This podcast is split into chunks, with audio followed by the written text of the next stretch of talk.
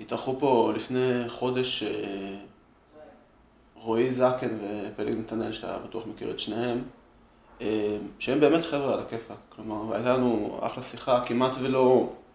לזכותנו ייאמר שלא לא ממש ניסינו לשכנע אחד את השני, ויותר באנו להקשיב. אוקיי. אה, והם לא, הם, הם, אני חושב שהם מהחבר'ה שהם באמת אפילו מבינים אותך, ואולי אפילו מסכימים איתך. הם לא תקועים בשיח הנגוע הזה של, של, של בוגדים ודברים כאלה. אה, כשכן ניסינו לשכנע אחד את השני, אז, אז, אז הטיעון האמוציונלי היה, היה טיעון שלהם, באמת, שהיה קשה לנצח אותו. מה, מה אתה יכול להגיד לאוהד כמו פלג, שאומר לי, תשמע, עם כל הערכה ויופי, יש, יש לכם אוהדים, אתם עושים דברים, אתם, זה, זה, זה לא הפועל. לא בא לי להעליב, לא בא לי להגיד מילים, כאילו, לא...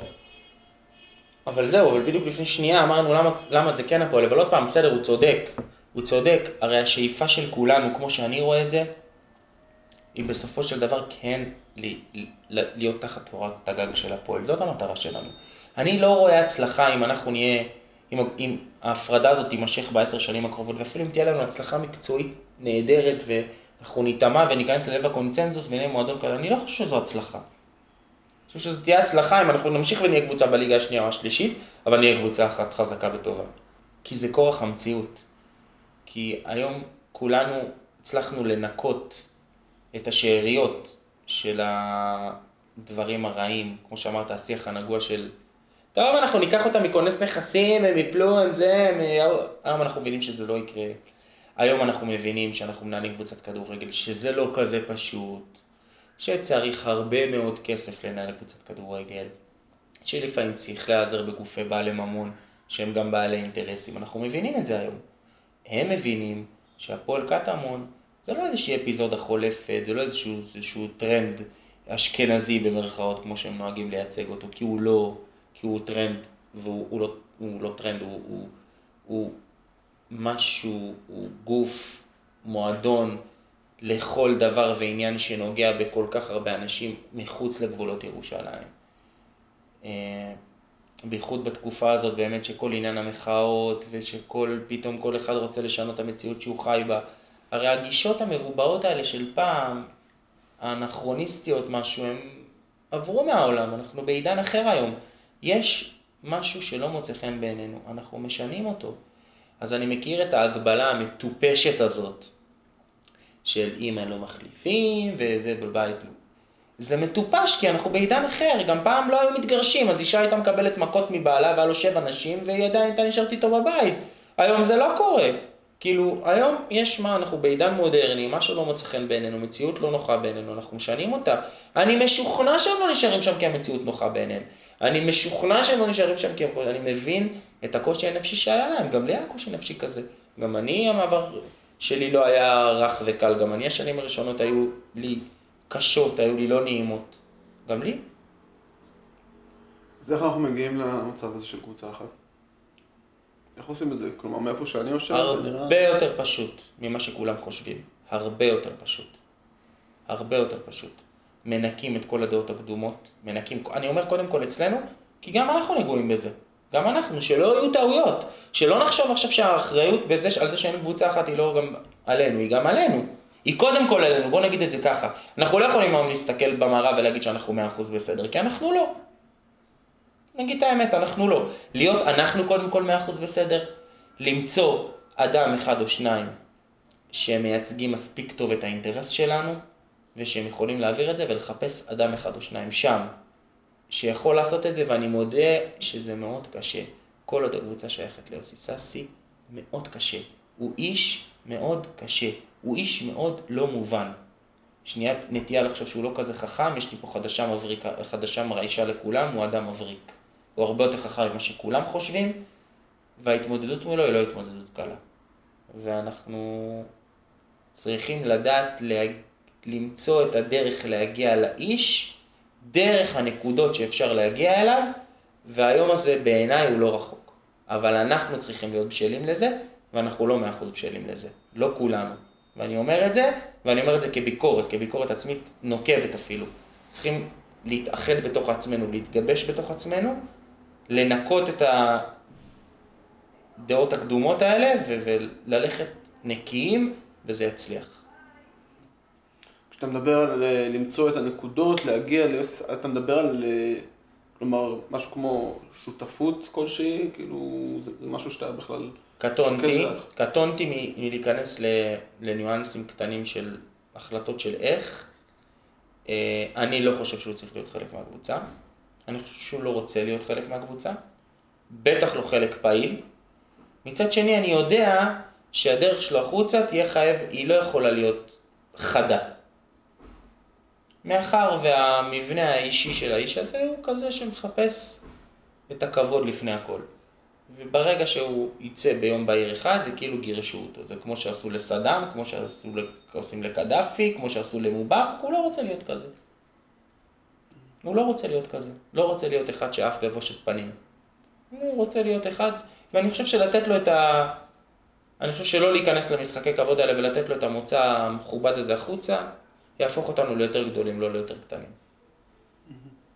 תצטרך להימצא, לדעתי אם תימצא השיטה הזאת, היא גם יכולה להשתלם לנו אפילו כלכלית, אבל היא תהיה קשה, היא תהיה קשה ברמה הרגשית להרבה מאוד אנשים, אני יודע.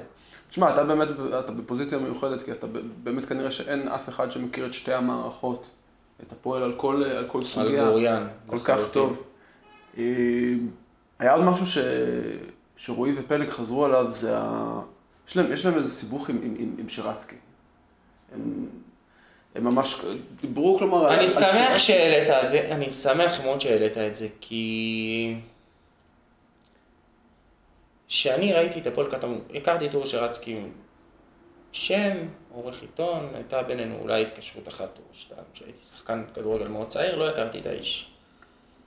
שלא הייתי בתוך המסגרת של הפועל קטמון, הוא בעיניי היה סדין אדום. הוא היה הדמות ש... שהסתכלתי מבחוץ והיו לי הרבה שיחות עם יונתן כהן, שאמרתי לו, תשמע, שמע, באיך שאורי מתנהל, מתנהג ומדבר, אתם מייצרים אנטיגוניזם שהוא... שאתם לא, אתם, לא- אתם לא מבינים אותו. ביום שישבתי איתו, ואחרי שנה שאני עובד עם האיש הזה, אני, אני עכשיו הולך להגיד דברים שעולים לי בבריאות, כי אני לא אוהב לפרגן לו. אבל אני מעריץ אותו. אני מעריץ אותו ברמה כזאת ממש, אני מעריץ אותו. הוא, הוא האדם הכי פרודוקטיבי, הכי מקצוען, הכי... אמ, איך אני אסביר את זה? לא יכול להיות אדם טוב יותר לעשות את התפקיד שהוא עושה. הוא מחויב לקבוצה ברמות שאתם לא יכולים לתאר, הוא מקצוען, הוא עושה את התפקיד שלו כמו שאני לא חושב שמישהו בכדורגל יכול לעשות יותר טוב מזה, באמת.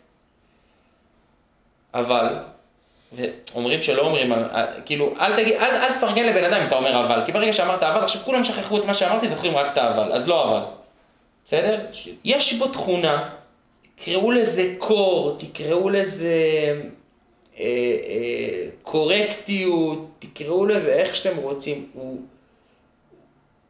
הוא משדר כל כך אחרת ממי שהוא. באמת. זה הבן אדם שהכי חשבתי עליו משהו אחד, והיום אני חושב עליו משהו אחר. ולא משנה לאן החיים ייקחו אותי מולו, ולא משנה מה הוא יעשה לי, ולא משנה איך הוא יתנהג מולי, ברמה, בלי שום קשר לה- להתנהלות האישית שלי מולו, אני, אני ממש שופט אותו פה, לא לפי ההתנהלות האישית מולי. בהתנהלות האישית מולי, אורי, אם אתה שומע, אתה חרא גדול. אבל, לא באמת, יש בינינו התרסות ככה חבריות בצחוק, אבל אני אומר לכם שהוא, באמת, אין לי מילים. אז מה אתה יכול להגיד לאותם אוהדים ש... שהם שמו את ש... ש... ש... כלומר, שהם... אה, רועי אמר אה, ששרצקי נשמע לו ככה כמו מין, כמו מין גרסה כזאת של ויקטור או משהו כזה ככה שהם... אנטיתזה מוחלטת למשהו. אני מבין, אני מבין את מה שהוא אמר לחלוטין, אני הייתי באותו מקום. אני ראיתי את זה בדיוק אותו דבר. הוא לא יודע איך הוא מצליח לייצר לעצמו את התדמית המסריחה הזאת, אני לא יודע איך הוא עושה את זה, הוא הצליח לעשות את זה, אבל מבחן המציאות יוכיח לאנשים האלה אחרת, רק מבחן המציאות, אי אפשר לשכנע אותם. אי אפשר לשכנע אותם, אלא אם כן אי אפשר להוציא להם הקלטות של שיחות שלי מול יונתן כהן, אז והיום. אני באמת אומר את זה. אין, אני מצדיע לו, הבן אדם... אתם, אין לכם מושג כמה קשה הוא עובד. יש לי רושם כאילו, שהוא מקבל, הוא מקבל איזה 40 שעות ביממה מאלוהים. כאילו, הוא, הוא יש לו איזה 40 שעות. באמת, יש לו 40 שעות, הוא, שכולם הולכים הוא לישון. עבד קרוב לאלוהים הרבה זמן. כן, זהו, אני, באמת, יש לו 40 שעות. אני, אני אחרת, אני לא מצליח להבין איך הוא מצליח לעשות את זה, הוא קוסם בעיניי. מה דעתך על התופעה של שחקני כדורגל שבאמת נהפכים להיות, אה, שמשתלבים בצוות המקצועי ונהיים מאמנים? עשיתי קורס מאמנים, בעוונותיי, סיימתי אותו בהצטיינות אגב. אה, לא קוסם לי, לא קוסם לי להיות מאמן. ובתור תופעה, כי אנחנו רואים כאילו הרבה, כאילו יש, זה נראה כאילו שיש מין קשר כזה בין שחקן שאימו לשחקן ענק, אז סביר שהוא יהיה מאמן טוב, ולפעמים זה מצליח ולפעמים זה לא כל כך מצליח. כן, אבל יש לי בעיה אחרת עם שחקני כדורגל, בייחוד הגדולים שהופכים להיות מאמנים, כי שחקני כדורגל גדולים, סמלים בוא נגיד, אפשר להשתמש במילה הזאת, אני לא חושב שהיא עברה, מה, אני לא חושב שהמילה הזאת עברה מהעולם, אני ממש לא חושב. אני חושב שחלק גדול מכיף של קבוצת כדורגל, מועדי קבוצת כדורגל, זה להזדהות עם מישהו מסוים שהוביל את הקבוצה מקצועית ו- וחברתית, וקרא לזה איך שאתה רוצה. ויש פה שתי דוגמאות אה, שאני מניח שאתם לא הכי אוהבים אותן, לפי מה שאני מבין. גם אוחנה וגם נימני. שאפשר לדבר עליהם כפרסונות ועל מה שהם מייצגים מפה ועד מחר וסבבה שלא מסכים את זה, אבל הם, הם סוג של סמלים. וברגע שהם הפכו להיות מאמנים, זה העניש אותם, באלף. ובעיניי זה הדבר הכי גרוע שיכול לקרות לדמות. זאת אומרת שאתה הופך להיות כמו כולם. מצד כולם שני. גם אולי לא כל כך טוב במה שאתה עושה. כן, בדיוק, ואז אתה, ואז אתה מאבד כאילו את כל מה שעשית.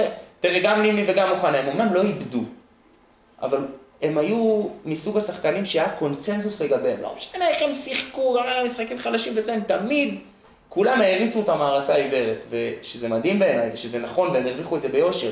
וברגע שהם הפכו להיות מאמנים בקבוצות שלהם, אז הם, זה נגרם להם נזק אדיר. ולא רק נגרם להם נזק אדיר, נגרם גם ל... לאנשים שהעריצו אותם, ל- גם להם נגרם נזק אדיר, כי זה פתאום הפך אותם, אין מה לעשות, הפך אותם לפחות גדולים, וזה מבאס כאילו, חלק מה... מלהסתכל על האנשים האלה, זה שהם כאילו אתה מסתכל עליהם בסוג של הערצה, והיום אתה כבר לא, קשה לך להסתכל עליהם היום בהערצה. עליהם, עוד פעם, הם כמשל. אבל מה יש שם? לכן אני חושב שדווקא מה שכן צריך להיות בכדורגל שלנו, אני יודע שאין תקציבים לזה ואני יודע שזה לא נהוג, אני באמת חושב שצריכה להיות דמות בתוך מערכת של קבוצת כדורגל, דמות שמזוהה עם הקהל, שמזוהה עם הקבוצה, ושיש לה ידע מקצועי, שתהיה חוט מקשר בין המאמן לבין ההנהלה. קרא לזה מנהל טכני, קרא לזה מנהל מקצועי. אני לא באמת יודע מה עשה ולדנו כל כך הרבה שנים בריאל מדריד, או מה עושה זידן עכשיו, אני מדבר משהו על זה. מישהו שמזוהה, ששומר על, ה, על היציבות של המועדון ועל ה, על ה... זאת אומרת, יש קבוצות כדורגל שהן חייבות לשחק כדורגל אטרקטיבי נניח. קח דוגמה בית"ר, עוד פעם, לא דוגמה אהובה, אבל דוגמה. שהם הם קבוצה שמה שמייצג אותם, מה שייחד אותם כל השנים, זה הם שיחקו סוג של כדורגל שמח, סוג של כדורגל התקפי. אז אם אני אלי אוחנה, אני יושב עם 15 מאמנים בתחילת העונה, ואני אומר להם, תשמעו, אנחנו צריכים לשחק כדורגל התקפי. אנחנו בהפועל קטמון שמנו דגש, אנחנו רוצים שילוב של שלושה שחקני בית, בפועל קטמון ובפועל ירושלים, יש שילוב של שלושה שחק- שחקני בית בהרכב. אם הם טובים יותר, אם הם פחות טובים, לא משנה. אני רוצה שלושה שחקני בית בהרכב, אני רוצה שבעה שחקני בית בסגל. תמצא לי את הטובים שבהם. המטרות, אוקיי, תן לי ניתוח של זה, תגיד לי, שמע, הם לא מספיק טובים, אתה רוצה שהם יהיו בכל זאת על הכיף. אתה מבין? לשמור כל הזמן, כן. כי תראה מה עושים מאמנים היום סך הכל בכדורגל. בא אחד כמו ניר קלינגר נניח לבאר שבע, ועושה כאילו מה שהוא רוצה בבאר שבע, אבל הוא בעצם פוגע בכל המהות של באר שבע, בראייה שלי. אני לא מכיר אותו כמאמן, אני מכיר אותו כבן אדם, אבל הוא בעצם פוגע בכל המהות של באר שבע. אבל זה בגללו בתור, בתור שחקן כזה שעבר, או בגללו בתור אה, מאמן שהוא אולי... לא, זה לא בגללו, הוא לא אשם.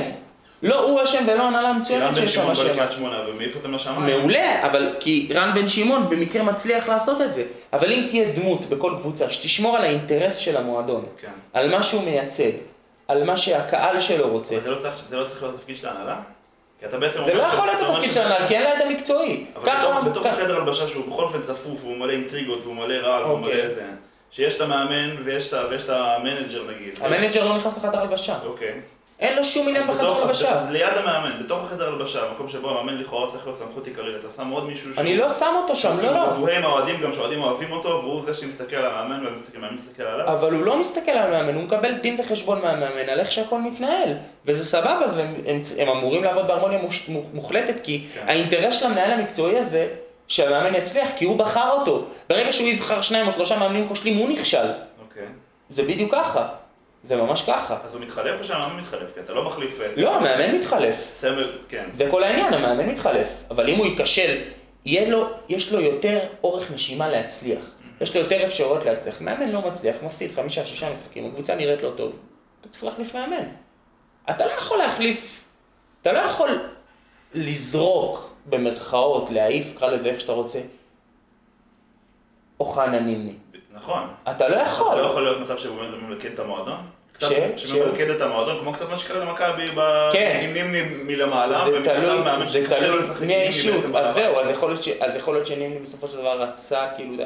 פה יש תפקיד להנהלה. שההנהלה לנימני, שמה את הגבולות, כן, אה, שהמנהל המקצועי יודע את תחומי העניין שלו. כן. שהמנהל המקצועי יודע מה התפקידים שלו, מה תחום התפקידים שלו. תשמע, יש דברים שאתה לא יכול להתערב. זה לא תחום הסמכויות שלך, יש הגדרת סמכויות ברורה. אתה מתווה לנו דרך מקצועית שמתאימה לאג'נדה של המועדון, ובתקציב שאנחנו מכתיבים לך. בתקציב שאנחנו מכתיבים לך, אנחנו קובעים את התקציב. אתה בתקציב הזה שומר על האינטרסים של המועדון. ברור, זה קשה. זה קשה. היום הרבה יותר קל להגיד, טוב, אני לא צריך את הגורם המתווך הזה, אני אביא מאמן, אני אגיד לו את אותם משפטים. כן. אני חושב שצריך. אני חושב שלאורך זמן זה דבר חכם. אבל זה אני. לא, זה רעיון מעניין. נעשה איזה דיון בפורום, נראה מה אומרים אחרת. אוקיי. איך איך הסדר יום שלך? זהו, שבשנה האחרונה אה, קיבלתי סטירת לחי חזקה מבחינת הסדר יום, כי אני הייתי רגיל לסדר יום של שחקן כדורגל מקצוען, קם בבוקר, אוכל ארוחת בוקר מסודרת, הולך לאימון בוקר, מסיים את האימון בוקר, אוכל ארוחת צהריים טובה, ישן צהריים, שעה חמש כל היום לפניי, יש לי חיי משפחה, יש לי הכל היום, שהאימון בצהריים זה... אז בתקופה האחרונה אני בין מעבר דירות, אז אני קצת מתעסק בעניינים של הבית בבוקר, אבל בגדול בשעות הבוקר אני, למעט ראשון ורביעי שאני מתעסק עם הבית ספר לכדורגל, אז אני די פנוי, וזהו, אני משתדל להיות אבא הכי מעורב שיכול להיות. לא עושה מספיק, אבל משתדל להיות הכי מעורב שאני יכול להיות. איזה דירה עברתם? לא, בין, עברנו בדירת ארבעה חדרים או חמישה חדרים. איפה אתם גרים? בהר חומה בירושלים. אתה גדלת איפה? גדלתי במגרש מבט, בשכונת פת שממול. המגרש הזה היה המגרש של הבית ספר היסודי שלי, זאת אומרת, למדתי היום אורט ספניאן, אני גדלתי, כשאני הייתי, למדתי שם בית ספר יסודי, הוא בית ספר ממלכתי. אה, גדלתי ממש ממש שם, ואז עברנו עם כל המשפחה לגילו, אבל אני לא זוכר את הילדות שלי מהשכונות, כי כל הילדות שלי הייתה קריית יובל ואימוני נבחרות במשך עשר שנים שהשני שלישי היה נבחרת, ושאר הימים הייתי באימונים של הכדורגל, כך שאין לא, לי ילדות מהשכונה, אני לא זוכר ילדות מהשכונה, אני יותר זוכר ילדות מהפועל. מתי נכנסת להפועל? בגיל 11, אם אני לא טועה, 12, משחקנו כדורגל בשכונה, היו כמה ילדים בשכונה שלי שהתאמנו בבית ספר לכדורגל של הפועל ירושלים ברמות אשכול, ואמרו לי, אין, אתה חייב לבוא איתנו לבית ספר לכדורגל. אמרתי להם, איפה זה, איך מגיעים, בוא, אתה תבוא איתנו, ב... לא יודע איך הם הגיעו לשם, האמת, אני לא יודע איך הם הגיעו לשם. באמת מעניין. ואז הם לקחו אותי לאימון הראשון, ובאימון הראשון המאמן אמר לי שאני לא צריך להיות בבית ספר, שאני צריך ללכת לקבוצה, מי זה היה? בנצי. הוא אמר לי, בוא, אתה תהיה איתנו בקבוצה, והייתי שם שלושה ארבעה ימים, והמחזור הראשון היה דרבי. זה המשחק הראשון, בראשון, המשחק הראשון שלי בחיים היה דרבי נגד בית"ר, הפסדנו כמובן 2-0. כי זה היה המשחק הראשון שלנו, היינו קבוצה שרצה שנה שלמה, וזהו, ומאז התחלתי לשחק ב... בעצם בליגה. שחקן רעות? יכול להיות שאני מרסק פה תדמית של שנים לרסיסים, אבל אם יש שחקן מקצועית שבאמת הערצתי כשחקן, זה אלי אוחנה, כשחקן כדורגל. אני יודע שאני מנתץ פה דברים כאילו לרסיס... יש פה כל, כל שבר נשמע פה בחדר עכשיו. אה, חשבתי להגיד לך בתחילת הרעיון שאין שום דבר שאתה תגיד שממש אה, זה. שממש אבל יכול, כן, אבל כנראה, אבל אני לא יודע מה זה להיות פוליטיקלי קורקט, אני אומר את מה שאני חושב ומה שהרגשתי מאוד מאוד הרצתי אותו מבחינה מקצועית. אה, מאוד ניסיתי להידמות לו בסגנון המשחק, מאוד.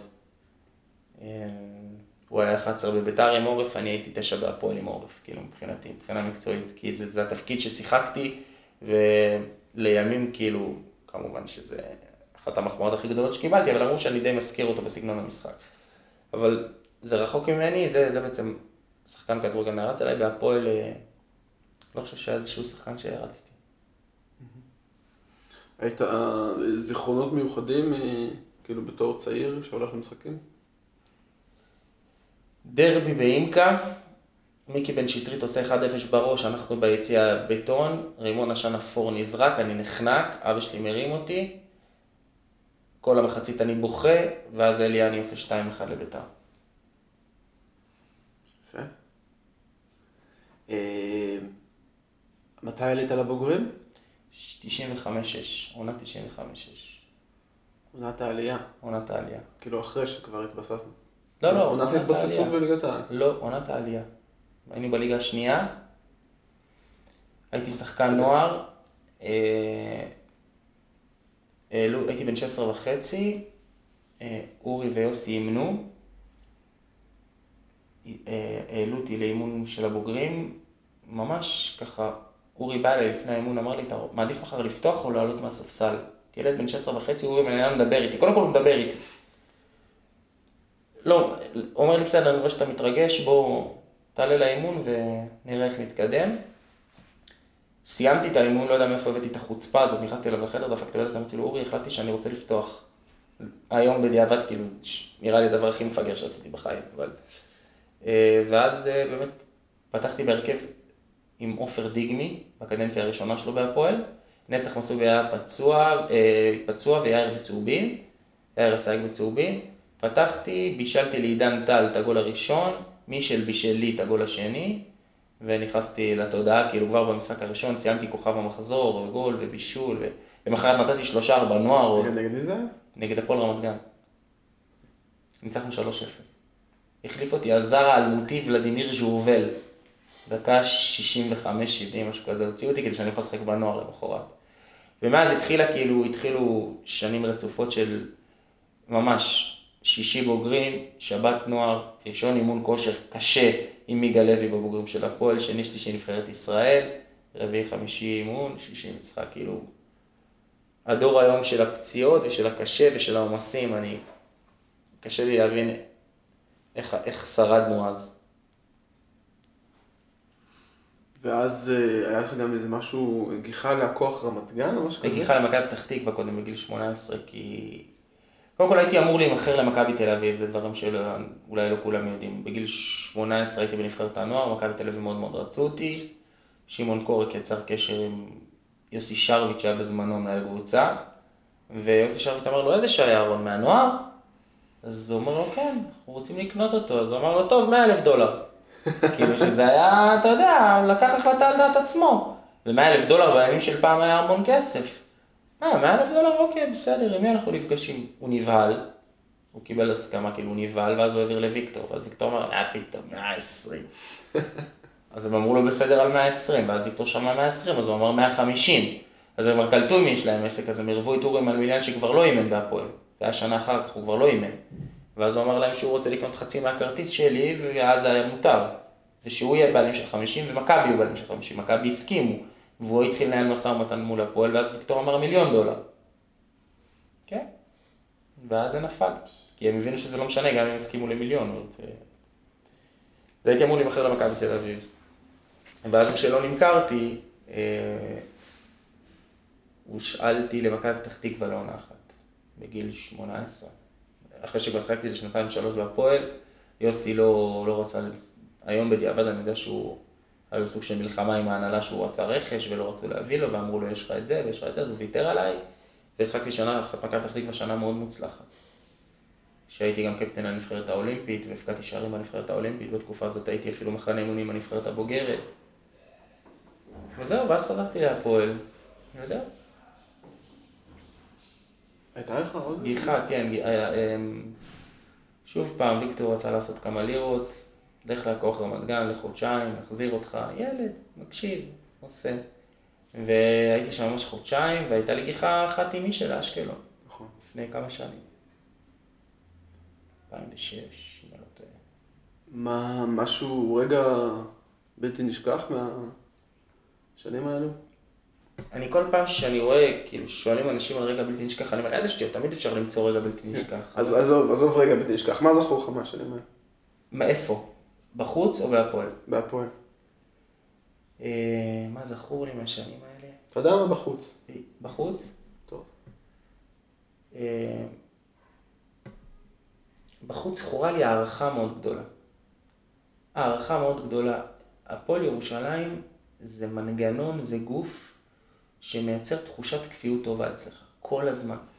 אתה כל הזמן מרגיש שאתה נותן מעצמך, ונותן מעצמך, ונותן מעצמך, ולא מעריכים אותך מספיק, ולא מתייחסים אליך מספיק. היום בדיעבד אני, באמת, צורה מחושבת, אני מחשב את זה לאחור, אני מפענח את מה שהרגשתי אז. הערכה מאוד גדולה. בכל המקומות שחקתי בחוץ, ועד היום כל מקום שאני הולך אליו בארץ, כאילו אני מקבל הערכה מאוד מאוד גדולה, אבל עוד פעם, זה מה שהפועל קטמון בעצם מסמלת עבורי, שהפועל, זה בעצם, ככה צריכה להתנהל קבוצת כדורגל, צריכה להעריך את השחקנים שלה, היא צריכה, זה, זה, זה גוף כזה שצריך לחבק את האנשים שמייצגים אותו, צריכה להיות איזושהי מערכת יחסים הדדית כזאת של הערכה הדדית שהיא אמיתית אבל. וזה משהו שלא הרגשנו, זה... בוא נגיד שאם יש משהו שאני זוכר מכל השנים בהפועל, זה ממש תחושת, ממש תחושת נבגדות אפילו, עד כדי כך, עד כדי כך. אז נשארתם על סמך עדים. נשארנו על סמך כוח האנרציה. והעובדה שאתם שייכים לזה. לא רק. לא רק. הייתה לי אפשרות גם, היה לי חוזה שלוש שנים בהפועל תל אביב, וויקטור כבר היה מסוכם איתו, והם קנו את הכרטיס שלי בגיל 26 אחרי עונת רעננה. הייתי סגור לשלוש שנים בהפועל תל אביב, וטלפון אחד ממישל שאמר לי, אני סגרתי בהפועל, אתה לא הולך לאף מקום. ויתרתי על חוזה לשלוש עונות, שעד היום אגב יוסי שפרלינג שהיה עורך דין שטיפל בכל העסקה הזאת, הוא לא מדבר איתי עד היום, כי התקשרתי אליו שהם עם המסמכים חתומים, רק הייתי צריך לחתום, ואמרתי לו, אני לא בא, אני נשאר בהפועל ירושלים.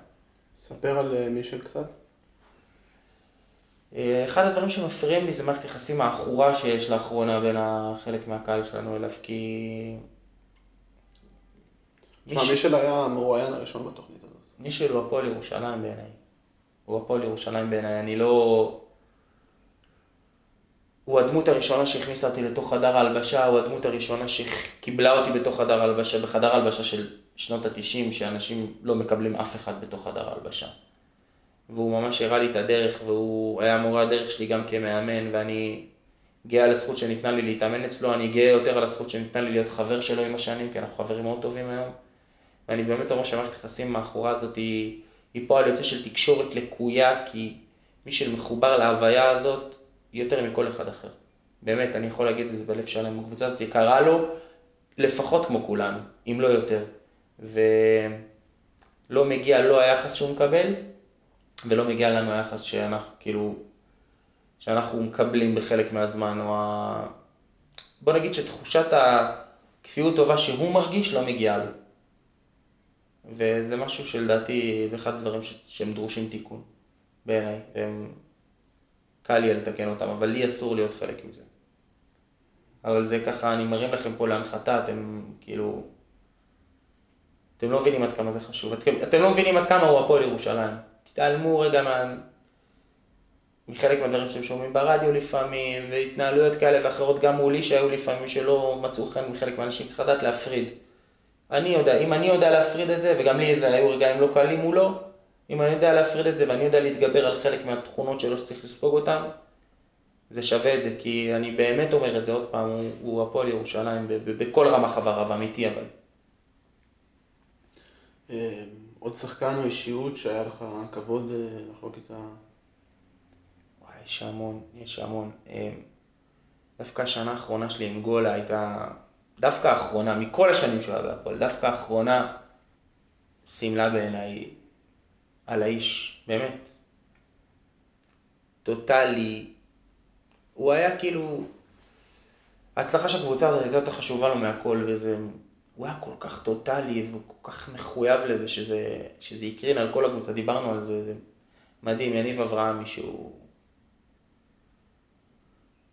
זה, זה מוזר כי אני עוד פעם יותר הולך לאנשים, פחות שאני נהנה לשחק איתם כאילו ברמה המקצועית, אלא יותר אנשים ש... שמחזקים עוד יותר, שנוטעים עוד יותר את היסודות חזקים באדמה של השייכות לקבוצה הזאת, ו... כי זה בעיניי מה שבאמת חשוב. שחקנים טובים, שחקתי עם הרבה שחקנים טובים. בכל זאת רגע, משהו שזכור לך? איזה שער? שער שמח במיוחד? הכי קל להגיד השער האחרון בדרבי, שעשה 1-1 דקה 90. הכי קל. אתה האחרון שכבש. כן, כן. שער אה, אחרון שכבש בכלל במשחקי דרבי רשמיים. אמ, זה כן, אבל היו, היו המון, היו המון רגעים. שלושה בנצרת עילית היה בלתי נשכח, גם באיכות של הגולים וגם בחשיבות של הגולים, וכמה שערי ניצחון בליגת על ב-99, למרות שירדנו גם בכפר סבא וגם בהרצליה, היו שערים חשובים. היו לי, היו לי הרבה רגעים, אני אני זוכר את הנגיחה שלך בדקה האחרונה בקריית אתא. בקריית אתא 2-1 עם הבוץ. איזה כיף זה היה. כן. היו, היו הרבה רגעים. הייתה, היה רגע אחד, ממש לפני העונה שירדנו, שהובילה להקמה של קטמון. גול דקה 90 גם, דקה 92 בראש, בנהריה נגד עכו. באמצע שבוע, שכל הקהל בא אחר כך לגדר בתוך החדר הלבשה. היה רגע אדיר. אדיר. רגע חזק מאוד, הייתה שם תחושה שאנחנו נשארים בליגה. זה היה בדיוק כשניר ובני לקחו את הקבוצה, כאילו. גם היה שם, הייתה שם תחושה, גם יוצא דופן. זה לאו דווקא מתחבר למ- למעמדים גדולים. היו... המשחק בשעריים שנה שעברה היה בשעריים, לא בטדי, בשעריים. היו בו אנרגיות מטורפות. זה התצוגת קהל הכי גדולה שראיתי בכל הזמנים של קהל בכדורגל. לא, לא זוכר דבר כזה. המשחק בשעריים. ו... עכשיו, עכשיו שאתה, אני חושב על משהו, אני פתאום, המשחק בשעריים, בלי ספק. בגלל הקהל, לא בגלל שאני זוכר משהו מהמשחק, כאילו לא משהו מקצועי. את- ה- היה שם משהו באנרגיות, במגרש הזה, ב... זה היה כמו, כמו חזרה בסרט שחור לבן כזה, שכאילו חוזרים בזמן לשנות ה-70. ממש ככה. וזה היה קוסמי בעיניי, באמת. מה השיר האהוב אליך? שיר בכלל, מוזיקה, אני לא יודע. לא, של, אה, של הפועל? וואי, הכל ש... אני, אני... לא יוצא לי לשמוע, כאילו, לקח לי זמן להבין ששרים לי בכלל חלק את השיר החדש הזה שהוא... אגב, כולם שרים אותו אצלנו במועדון, כולם, זה שיר, הם טוענים שזה שיר מדבק. העניין הוא שאני לא איש של מוזיקה. אני לא איש של שירים, אני לא... אני לא אוהב מוזיקה בכלל באופן כללי, אני, לא... ש- אני ברדיו שומע אקטואליה, אני לא שומע מוזיקה. אז אה, שירים פחות מדברים עליי, אבל הכל, לשמוע את הקהל. שכחתי מה זה כל כך הרבה שנים, שמבחינתי מה שאתה שיר עושה סבבה, כאילו, אני... הזכרת אקטואליה, דיברנו על מחאה, על בית הספר לכדורגל, על שינוי חברתי, אתה, זה משהו שאתה חושב עליו לעתיד? כאילו, הלוואי והייתי חושב על העתיד. אני פוחד מהעתיד כמו... לא, לא פוחד, פוחד זה מילה גדולה, אבל אני... אני כל כך מרוכז בהווה, אני כל כך מרוכז במה שאנחנו עושים, שזה לפעמים אפילו חוסר אחריות מצידי לחשוב על העתיד, אבל אני... אני מאוד רוצה להמשיך להיות חלק מהכדורגל, מאוד רוצה. אני מאוד רוצה להיות חלק מהפועל ירושלים, זה ברור. אבל אני גם לא עד כדי כך נאיבי בשביל לדעת שהעולם הזה... לפעמים הוא אכזרי טיפה, לפעמים הוא כפוי טוב- טובה טיפה, לפעמים יש בו נטייה לשכוח. אני לא נאיבי, אני מפוקח, אני... אני מאוד רוצה שזה יקרה, אבל אני גם יודע שזה יכול לא לקרות. כניסה לפוליטיקה, אתה חושב? לא, ממש לא. לא מתאים לי. כמה שזה נראה שכן, זה ממש לא מתאים לי. אני... אכלו אותי שם, אני נאיבי ברמות מטורפות, יעבדו עליי בקלות, אני האיש הכי קל לעבוד. אחרי כל כך הרבה שנים בהפועל ירושלים עדיין יכולים לעבוד עליך. למה כל כך הרבה שנים עבדו עליי? למה אף פעם לא הפסיקו לעבוד עליי? כי תמיד אכלתי את אותם לוקשים חזרה. כי כזה אני, אני מאמין, אני, אני, אני, יש לי נטייה שאם בן אדם יושב מולי ואומר לי משהו, אין לו שום סיבה לשקר לי. למה שהוא ישקר לי? אני, באמת, אפשר להגיד עליי הרבה דברים, יש גם כאלה שיגידו עליי הרבה דברים, אני לא משקר לאנשים, אני אומר את מה שאני חושב, תמיד. גם אם זה לא מוצא חן לשמוע. גם, לא היה כיף לשמוע שאני אה, חשבתי שאלי אוחנה היה השחקן הכי גדול בכדורגל הישראלי, לא היה כיף לשמוע את זה, אבל... אה, לא משנה, זה לא נורא, אבל אני, אני באמת אומר את מה שאני חושב, אני לא מבין למה בן אדם מולי, שהוא מדבר מולי, למה לא להגיד מה שבאמת הוא רוצה להגיד. אז זה לא, פוליטיקה לא מתאימה לי. אה, אם הזכרת משפחה, אולי תספר קצת על ה... אתה נשוי, יש לך גם ילדה? נשוי ויש לי ילדה בת שנתיים, כן, שהיא... אני הבן אדם הכי חד ונחרץ בדברים האלה, והכי לא קלישאי, ואני שונא שהיו באים ואומרים לילדים זה הכל, וחכה, ילדים זה אור, והם יפתחו לכם דלתות, וכל המילים הבומבסטיות האלה חיכינו גם הרבה, חיכינו, חיכינו מספיק שנים אשתי ואני, אשתי סיימה את התואר, ונכנסה ל, ל, ללמוד, ו- סליחה, לעבוד אחרי התואר, ורצינו להיכנס לבית, ורצינו לחוות את חיי הנישואים לבד, זאת אומרת, לא היינו כמו ירושלמים מקובעים שאומרים, טוב, חתונה, ילדים וקדימה, וזה קרה לנו בשלב הכי נכון של החיים, בזמן הכי טוב של החיים.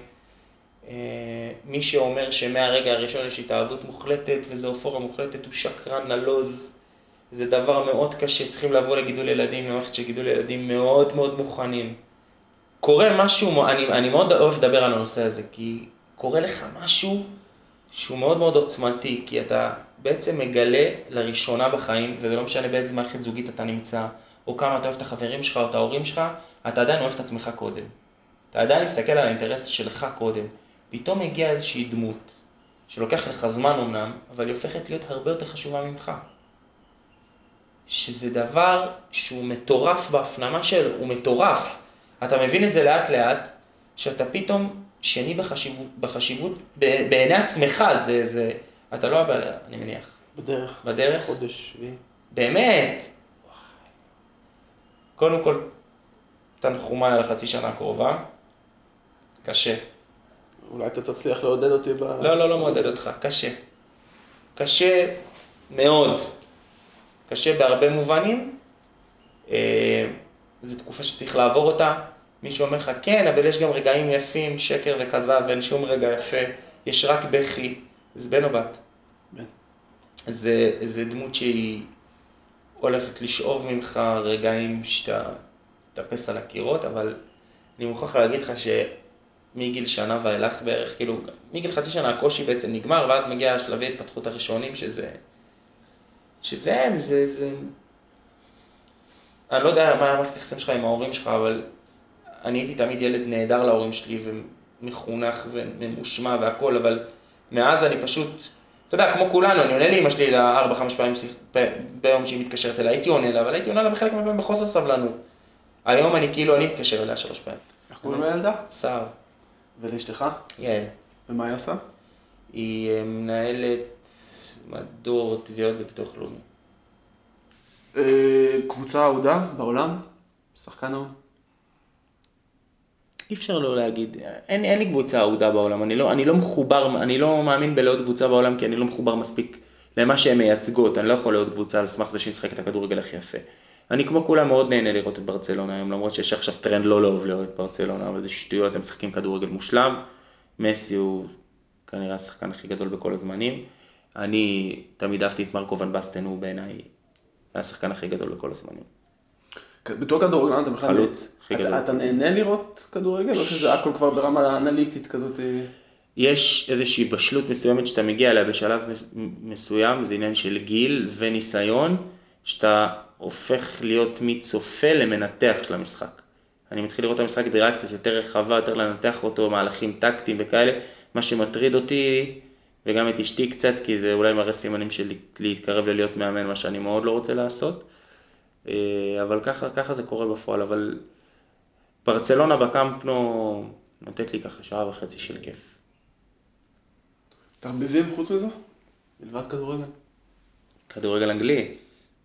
אמ, האמת שאני מאוד, אה, אני טיפוס שמאוד אוהב את הסביבה הקרובה שלו, אני פחות אוהב את הבילויים, אני ליציאות, אני כמעט ולא יוצא. אני מאוד, יש לי אמ, סביבת חברים מאוד מאוד קרובה של כמה חברים טובים, שאנחנו נפגשים המון, ו, ו, והמשפחה שלי ואשתי, אלה, אלה הדברים שאני חייב לעשות, והמשפחה שלי, אני סגפן מאוד, מאוד אוהב את הבית, מאוד אוהב את הסביבה הקרובה שלי, מבחינתי ערב בבית עם החברים זה כאילו כיף הכי גדול שיכול להיות, אני לא איש של יציאות, לא איש של בילויים, הופעות מדי פעם, מוזיקה וכאלה, אבל גם כי אשתי גוררת אותי, לא כי אני מת על זה. הצגות לפעמים, אבל לא ברמה של, לא, לא משהו שאני יכול לקרוא לו תחביב. קצת כמו ליאור. כן, אנחנו... אמרתי לך שאנחנו כמעט ואיש אחד.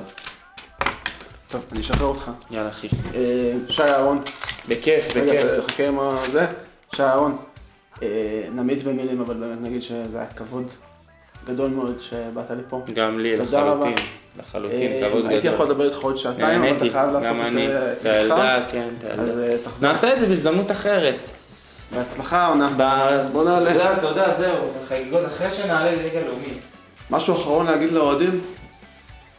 אה, שזאת גאווה מאוד מאוד גדולה להיות חלק מהקבוצה הזאת, באמת, זו גאווה ענקית, אתם לא...